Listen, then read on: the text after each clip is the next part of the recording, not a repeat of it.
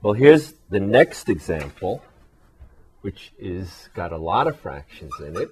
2 thirds W plus 3 fourths equals negative 1 sixth W plus 5 halves. Okay, now in theory, all we have to do is what we were doing before isolate the W, get the W's together, get the numbers together, and then see how much W is. But because of all these fractions, that would be pretty tedious. So, what we would like to do is the technique, the, that third technique that I just went over, we would like to get all the fractions to disappear. And how could we do that? Well, if we multiplied both sides of the equation by 3, this third, right, 2 thirds would just become 2. But then we would have to multiply the whole equation by 4 to make the 3 fourths fraction go away. Then we would have to do it with a 6, and then we would have to do it again with a 2.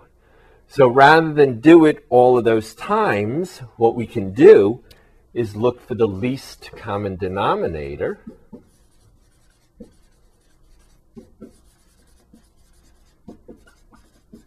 Or the LCD, okay? The LCD of 3, 4, 6, and 2 is what? It's 12, right? Right? 3 times 4 is 12. 4 times 3 is 12. 6 times 2 is 12. And 2 times 6 is 12, right? So the least common denominator is 12. And then if we multiply both sides of the equation by 12, the least common denominator, all right, watch what happens. It's magic. Okay? When we multiply the 12 times the 2 thirds, how much is 12 times 2 thirds? Well, we can divide the 3 into the 12 and get a 4. So 4 times 2 is just 8. And so this term will just become 8w. When we multiply 12 by 3 quarters, what happens? The 4 divides into the 12 to give us a 3, and 3 times 3 is 9. So plus 9 equals, when we multiply negative 1 sixth by 12, okay, what happens? What happens? Right, the 6 divides into the 12 and leaves us a 2. So we'll get what? Negative 2w. And when we multiply the 5 halves by 12, what happens? The 2 divides into the 12 to give us 6. So we'll get what? 5 times 6 is 30. Okay? So, by taking the equation with four fractions, finding the least common denominator, multiplying the entire equation, both sides, by the least common denominator, 12, one term at a time, all the fractions go away. And this now is relatively easy. We want all the w's together. So if we add 2w to both sides of the equation, we'll then have what? 10w plus 9 equals 30, right?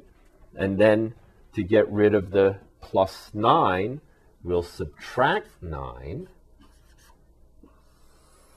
and we'll get 10w equals 21.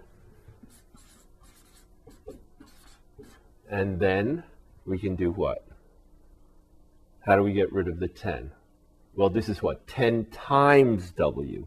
So how will we get rid of it? Right. We'll divide by 10. And we'll get what? 10 over 10 is what? 1. So 1w equals 21 tenths. All right? All right. Now, I'm going to check this, and it's not going to be much fun, but I'm going to check my result, W equals 21 over 10. All right, so what are we supposed to do? Right, we're supposed to put W equals 21 over 10 in each occurrence of the variable W. So what we have to check is whether 2 thirds times 21 over 10 plus 3 fourths is in fact equal to negative 1 sixth times 21 over 10 plus 5 halves. This is what we have to check. So, what do we get? Well, when we're multiplying, right, it's easier to do what? To try to reduce the fractions a little. So 3 goes into 21 seven times, and 2 goes into 10 five times. So what happens? This first term is 7 fifths plus 3 fourths. Okay, how, how do you add fractions with unlike denominators? What do you have to do? When you're adding fractions with unlike denominators, right, you need a least common denominator, which in this case is what? 20. All right, and then we need each of these fractions to be converted into an equivalent fraction with the least common denominator. So what do we have to do to this first fraction? To get a denominator of 5 to be a denominator of 20, we need what? Right, we need to multiply by 4. So 5 times 4 is 20. 7 times 4 is 28. And how are we going to convert this second fraction? Right, we have to multiply numerator and denominator by 5. So we'll get what? 15 over 20. Right?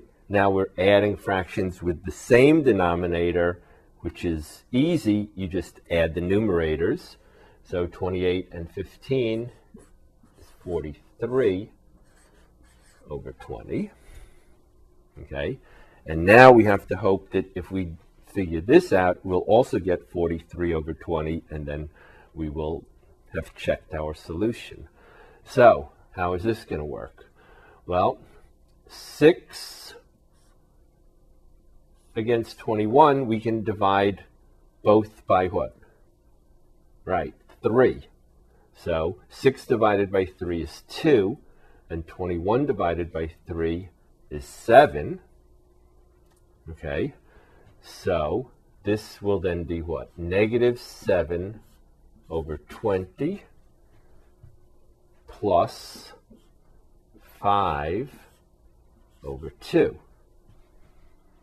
All right, again, we're adding fractions with unlike denominators. So what do we need? Right, we need an LCD, which is how much? The LCD is, right, 20. This fraction is already over 20, so we don't have to do anything to it. But this second fraction, how are we going to convert 5 halves to 20ths? Well, what are we going to do? Right, multiply numerator and denominator by 10. So we'll get what? 50 over 20. Right? And now we have what? Two fractions with the same denominator. So we'll do what? Add the numerators. Negative 7 and 50 is 43 divided by the common denominator 20 And voila, we're right. Okay, so so we verified that this is in fact the correct solution to this equation.